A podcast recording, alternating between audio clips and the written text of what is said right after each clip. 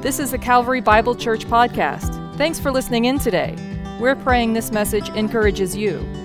Learn more about Calvary and join us online each Sunday for services at calvarybible.com. What troubles you the most today? Probably something that keeps you awake at night or wakes you up in the morning or brings this unnecessary worry in the afternoon. What is it for you? Is it something about the current economic crisis? Is it a political sense? Is it a family issue, friendship, how you've been wounded, schools, work? It's a lot of things potentially. What if someone told you they had an answer, at least a direction, that would build your confidence up, that would allow you to go through these troubling times? Would you be interested in hearing their answer? What if their answer was rather exclusive? It wasn't one answer amongst many, it was really only one way to get out of these troubling times. Would you still be interested? I would imagine if you're like most of us, you would be. It doesn't matter if there's 10 answers or just one answer. If there's something that can help me in the midst of trouble, I would be interested in hearing it. With that in mind, I want to go to another I am statement of Jesus. This is found in John chapter 14. It's probably one of his most notable I am statements that's rather exclusive. And he's giving it to his disciples in probably one of their most troubling times as they have been following Jesus. So if you got your Bible, would you open it with me? I've got mine here. I love my Bible. We want to open it together and just see if we can gravitate towards the words that Jesus gives his disciples for their confidence in their trouble, that we might find our confidence in our trouble. John 14, Jesus simply says this Let not your hearts be troubled. Believe in God, believe also in me. So he's speaking to his disciples, his inner group, those who have been following him for years. And something has caused a troubling situation. Now, to set the scene, this is the Passion Week. This is the night before he is arrested and soon to be crucified. He has shared a meal with his disciples and he has spoken several things to them. Three things in particular have caused a situation, a troubling situation. So let's look back at chapter 13, verse 21. Jesus, talking to his disciples, says these things. Jesus was troubled in his own spirit and testified, Truly, truly, I say to you, one of you will betray me. So just imagine you're at a group event of the closest followers, most devout disciples with Jesus. And Jesus looks at your group and says, There's someone here eating with us that will stab me in the back, that's going to turn me over. And you begin to think, well, obviously it's not me, so who is it? And you look around and you think, well, maybe it's him. I, I always suspected it would be him. But you're uncertain who would betray Jesus. But Jesus just said, one of you will betray me. Then look down at verse 33. He says, Little children, yet a little while I am with you, you will seek me. And just as I said to the Jews, so now I say to you, where I am going, you cannot come. So you cannot come away with me. I am leaving. Jesus, who you have followed, who you have really given your life up for, says, Now at this point, I'm going away and you cannot come. So one of you is going to betray me. All of you can't go with me. And then Peter, who is usually the most outspoken of the group, stands up and says, I will go with you. I have great courage and passion. You've seen the things that I've done. You've heard the things that I've said. I will go with you. I will lay my life down for you. And Jesus says to Peter, one of the closest disciples amongst all of you, in verse 36, Will you lay down your life for me? Truly, truly, I say to you, the rooster will not crow till you have denied me three times. That you're going to deny me, Peter. That is kind of sets the scene of what has caused this troubling circumstance. It's Passion Week, right before Passover. Jesus has been talking about his own death, and there to his closest followers, he tells them, One of you will deny me. You cannot come with me. And Peter, or uh, Judas, you'll betray me. You cannot come with me. And Peter, you will deny me. You can see why their hearts are troubled. And then Jesus just speaks this to them I know the things that I've said could cause trouble, but do not let your hearts be troubled. Believe in God, believe also in me. In my Father's house are many rooms. If it were not so, would I have told you that I go to prepare a place for you? And if I go and prepare a place for you, I will come again and will take you to myself, that where I am, you may be also. And you know the way where I'm going. Thomas said to him, Lord, we do not know where you are going. How can we know the way? Jesus said to him, I am the way and the truth and the life. No one comes to the Father except through me. This is this profound I am statement. And it's given to the disciples in one of their most troubling days to give them confidence, to settle their hearts down, to know that Jesus is still in control. Do not let your hearts be troubled. Though someone will betray me, though you cannot come with me, though Peter, you will deny me, do not let your hearts be troubled. Believe in God, believe also in me. For I am, Jesus says, the way, the truth, and the life. Now, this is one of those exclusive claims that people say, this is my problem with Christianity, is its exclusivity through Jesus. That he's saying, I am the way, I am the truth, I am the life. This is the exclusive claim that he's not just simply a way amongst many, he's not just a truth in the generalities of it, he's not simply a life. He is exclusively the way, the truth, and the life. Now we get to it in the beginning. Let's just like break each one of these down. This is his statement. This is his claim. Let's put some meat on the bones. I am the way. We say, well, Jesus can't be the way. He has to be a way amongst many. But we don't agree on the way because the world doesn't agree on its destination. You think this great lie that's been given. Maybe you're in high school or college and you've heard one of your professors say this that essentially all religions are the same. And because they're all essentially the same, we can dismiss them all collectively together. But that's not true at all. When you start looking at the claims of each major faith, you start seeing that they don't agree on most of anything. And one of the things they don't agree on is the destination. And so obviously we're going to disagree on the way. Imagine if a group of us are getting together and I say, hey, you want to have lunch together? And we say, yeah, let's meet up for lunch. And then you run over to Chipotle, someone goes over to Mod Pizza, someone heads over to get some sushi, other persons go get some tacos or burritos. And then if obviously I'm going to go to the local gas station because where else do you get a rolly hot dog and some chips? And then we all get there and we call, we call each other and say, Where are you? I thought we said we are going to have lunch. Well, yeah, I'm at Chipotle. I, I'm at Mod Pizza. Because we didn't agree on the destination, we didn't agree on the way to it. That's how the world religions are. So think, think about the popular world religions today.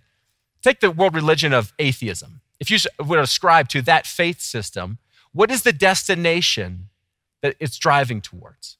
Well, it's we didn't come from anything and we're not really going anywhere. So the destination is simply to decay into nothing. Now that's distinctly different than if you were a, like a Hindu.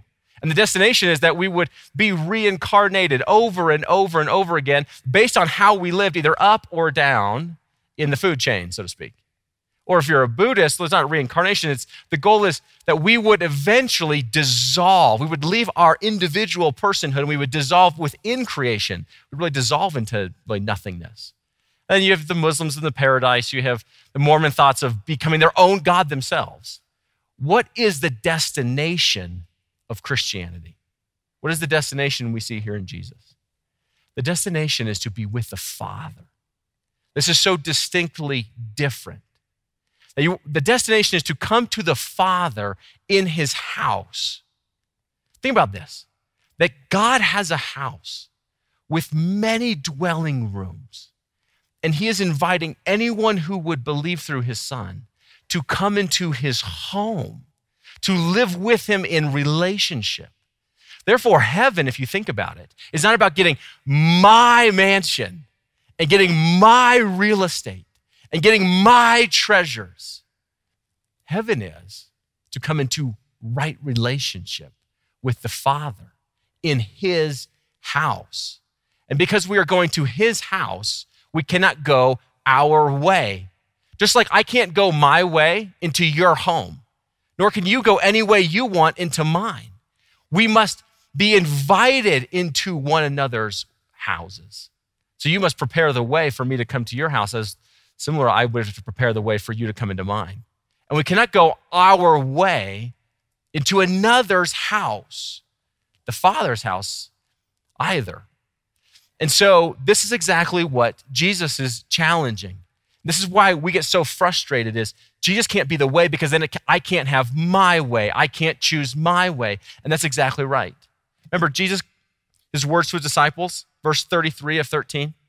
Little children, yet a little while I am with you. You will seek me, and just as I said to the Jews, you now I also say to you, where I am going you cannot come. Where I am going you cannot come my way. He said, I said this to the Jews earlier. That's a reference to John chapter 8.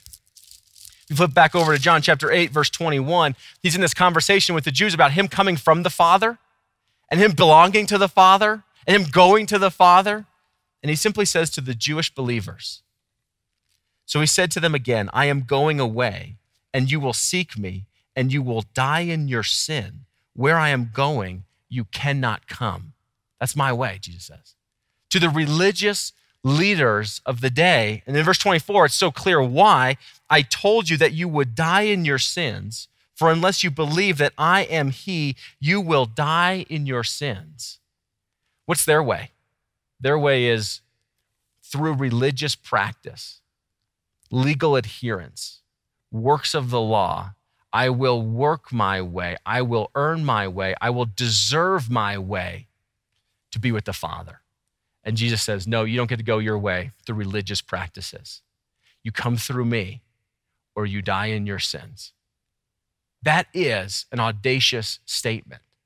Now, what's so troubling, if you go back to John 14, is that that statement he gives to the Jews, here in verse 33, he says to his disciples, So now I also say to you, you cannot come where I'm going. Now that's troubling because you're going, hold on. Okay, I get why you say it to the Jews because they're trying to do this through religious practice and keeping the law. But we are your disciples. We believe in you. We follow you. How could you say that to us? We're your inner circle. Surely you don't mean us. And what we see here is a great example from Peter of that we are trying to add Jesus to our life. And through our own strength, through our own way, we will go with him. So look at verse 36. Simon Peter said to him, Lord, where are you going? And Jesus answered him, Where I am going, you cannot follow me. And then he clarifies, Now. You can't come now, but you will follow afterwards. Jesus is going somewhere, doing something that Peter cannot come along with now, but afterwards he can come. Peter said to him, Lord, why can I not follow you now? I will lay down my life for you. So here's the enthusiasm of Peter where he's he is passionate. We don't just we don't doubt that. I mean, we see his passion, we see his courage.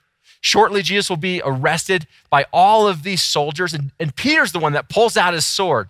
Like, he's not messing with words. And he chops off one of the soldiers' ears. Remember? So he's serious about this. But what is Peter's way? That I will go with you.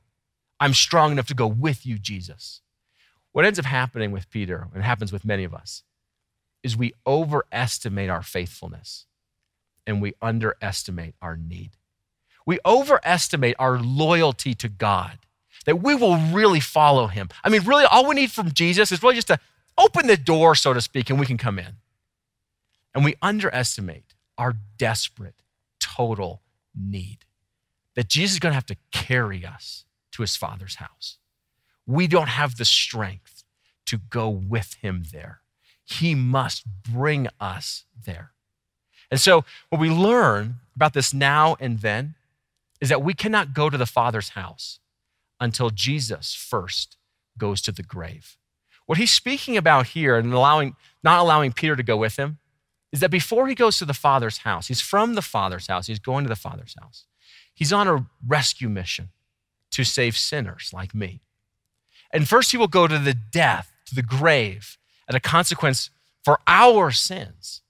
He will experience separation from the Father, what we should have experienced. But he will not remain in the grave. He will rise from the grave in victory over death. He'll be the first fruits of new life. And because he conquers the grave, he makes a way possible. That's why when Thomas says, We don't know the way, and Jesus looks at him and says, I am the way, I'm going to the grave and then back to life because there is not a way for you to come to the Father until I make the bridge. You cross from where you are to the house of the Father through me. That's why no one comes to the Father except through me. It's why I don't go my own way. It's the reason I can't go until Jesus goes to the grave. It's why I cannot overestimate my faithfulness and strength and must rely on His. Now, the second point of this is that Jesus says, Not only am I the way, but I'm going to be truthful with you. I'm going to be the truth teller. I'm the truth as well. There's not a way that's hidden. I'm going to tell you explicitly where the way can be found, how to come to me, how to believe in me, how to receive the grace that I offer. Jesus is the truth teller. And what's interesting here is that he actually tells the disciples all of these things before they come to pass so that they would trust him, that they would believe in him. Check out verse 19 of chapter 13. Before he talks about their denial, before he talks about their betrayal, before he talks about these hardships of going to the cross alone, he says this in verse 19 I'm telling you this now before it takes place, that when it does take place, you may believe that I am He. Meaning, you don't you haven't seen this yet, but I want you to trust me. I want you to know that when I speak about things, they are true. And so I'm going to tell you them before any of them happen, so that when you see them start to happen, you would believe that I am He. If you have an NIV translation, it makes it really clear here that you would believe that I am who I am. These are the I am statements that connect him, his divinity, to God himself. That you would believe that I am the one before Abraham. I am the bread of life. I am the light of the world. I am the gate. I am the good shepherd. I am the resurrection and life. I am the way, the truth, and the life. I am the true vine. And I'm telling you this now. So when you see them happen, you would know that I told you the truth and you would believe. Now, in our society today, we really care about truth, but we don't use the word truth. We use the word facts. The reason we use facts by instead of truth is because we just spent a few decades saying truth was relative until we realized no, it's not. And in fact, when people start making false claims, we call them fake news or fake facts or alternate realities. And so we use the word facts, but when someone makes a statement, we say, let's, let's fact check that. The reason we fact check it is because we want to know if it's true. Is it true? And here Jesus is saying, okay, so that you know that I am the truth, that I speak the truth, that you would believe in me, I'm going to give you these before they happen so that you can fact check them true. Let's look at one so we can build our faith on Jesus' truth. One is I would look at is, is Peter himself. This whole setup, there's two truth claims happening. Peter says, I will not deny you. I'm going to die for you. That's a truth claim. Is Peter telling the truth? Because Jesus says, You're going to deny me three times before the rooster crows someone is not telling the truth. Well, let's look at how that played out. So Jesus tells Peter, before the rooster crows, you're going to deny me three times. Let's just set yourself up in this situation. This is one of those things I talked to my dad about, about the trustworthiness of God, the sovereignty of God. And you see this whole situation unfold where Peter is set up to see that God is telling him the truth, even when it's hard to hear it. So first he says, okay, before the rooster crows, meaning Okay, I'm not to just say you're to do something sometime in the future, and in 15 years from now, 20 years from now, you go, oh man, I forgot. That's right, Jesus said. Oh, bummer. No, he says, okay, it's evening. This is to be happening before the sun rises in a few hours. And so he limits the time so that Peter can keep this top of mind, he doesn't forget. It's crystal clear. And then he says, You're going to do something that you would never believe yourself to do. It's repulsive to you. It's not as though it's like, hey, before morning, you're going to stub your toe three times. And you're like, well, did that one count? Did the next one count? No, this is actually something in a limited time frame that would repulse Peter to do. Think of it this way Think of our good friend JP. If you don't know JP, JP's on staff. He's one of the staff members that makes this whole online preaching happen. JP happens to be a vegan. He doesn't eat meat. Imagine if I said to JP, not in some time in the future, but in the next few hours, you're going to eat a steak. And I'm not talking like, oh man, there's some chicken broth in some of the rice you ate. I'm talking, you're going to eat a steak. JP would say, I'm not going to eat a steak. And then to double down on it, Jesus says to him, No, you're going to do it three times. Not that you're just going to fall into it one time and go, Oh my goodness, how could I do that that one time? You're going to do it three times, not two times, like, Oh man, I did it once, but I'm not doing that again. No, three times. By the time you get to the second time, you say, I'm not going to do that a third time. No way. I am going to not do this. I'm going to sit right here by the fire and not talk to anybody. And then you do it the third time, and the rooster crows. And what you immediately realize is that Jesus was telling you the truth. See, this is lab tested, fact check, verified.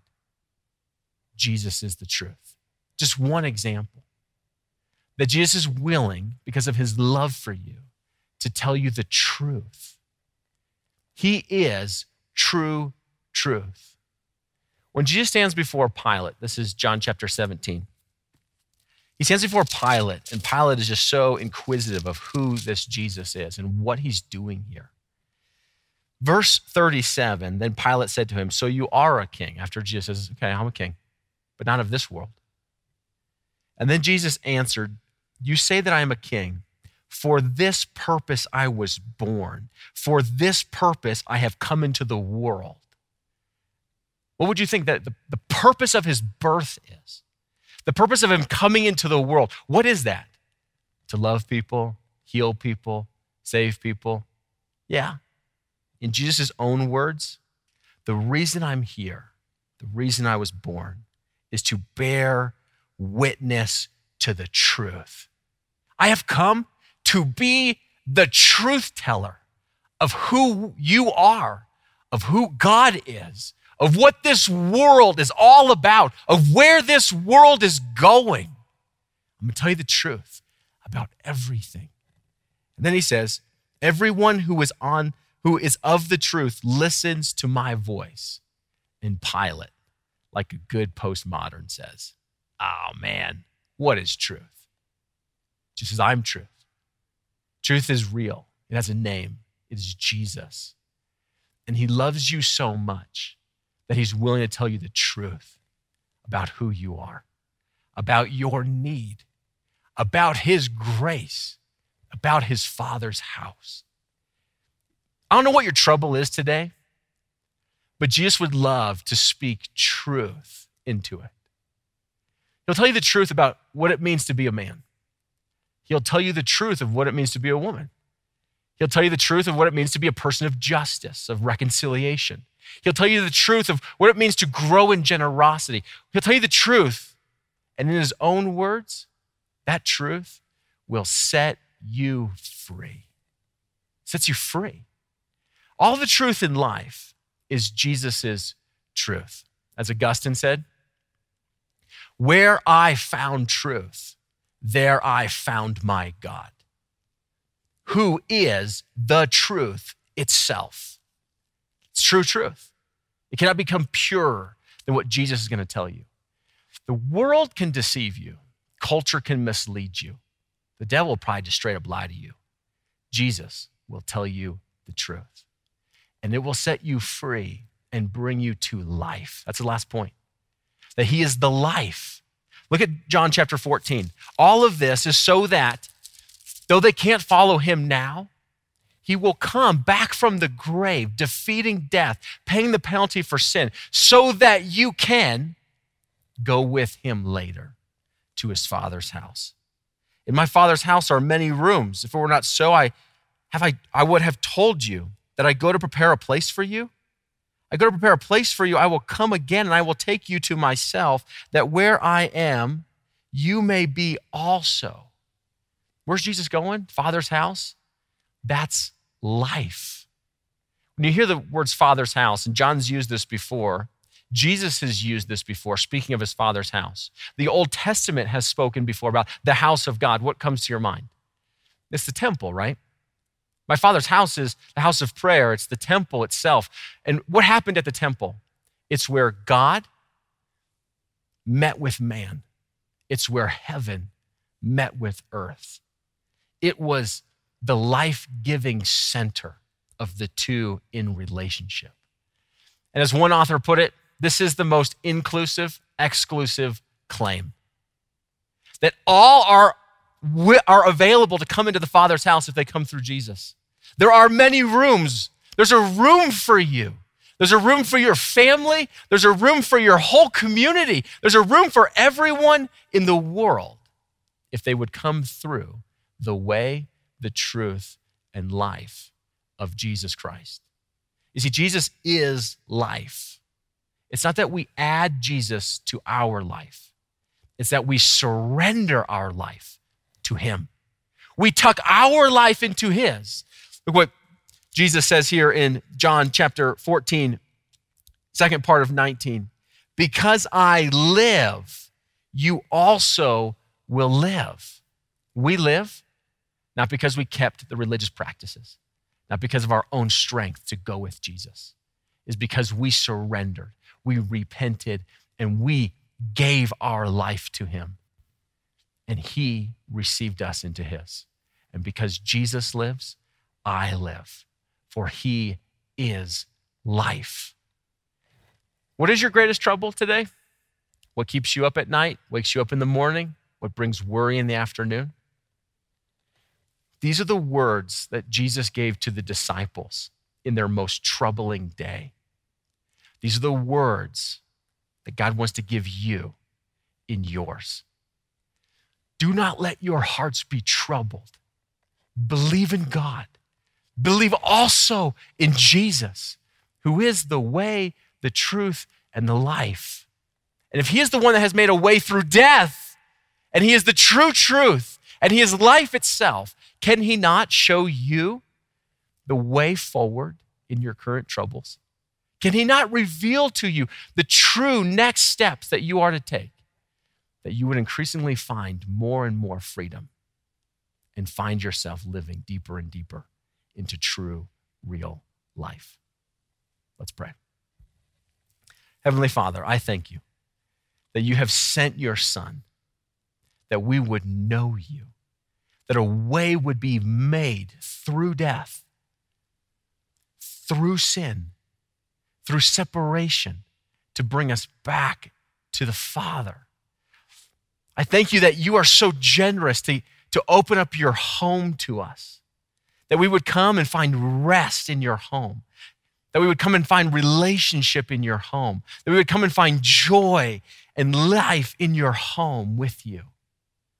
And so, Father, I just pray that these words of Jesus would speak to everyone who is in a troubling situation, that they would be the confidence they need, the answer of the way, the truth, and the life that they long for to be found in Christ alone.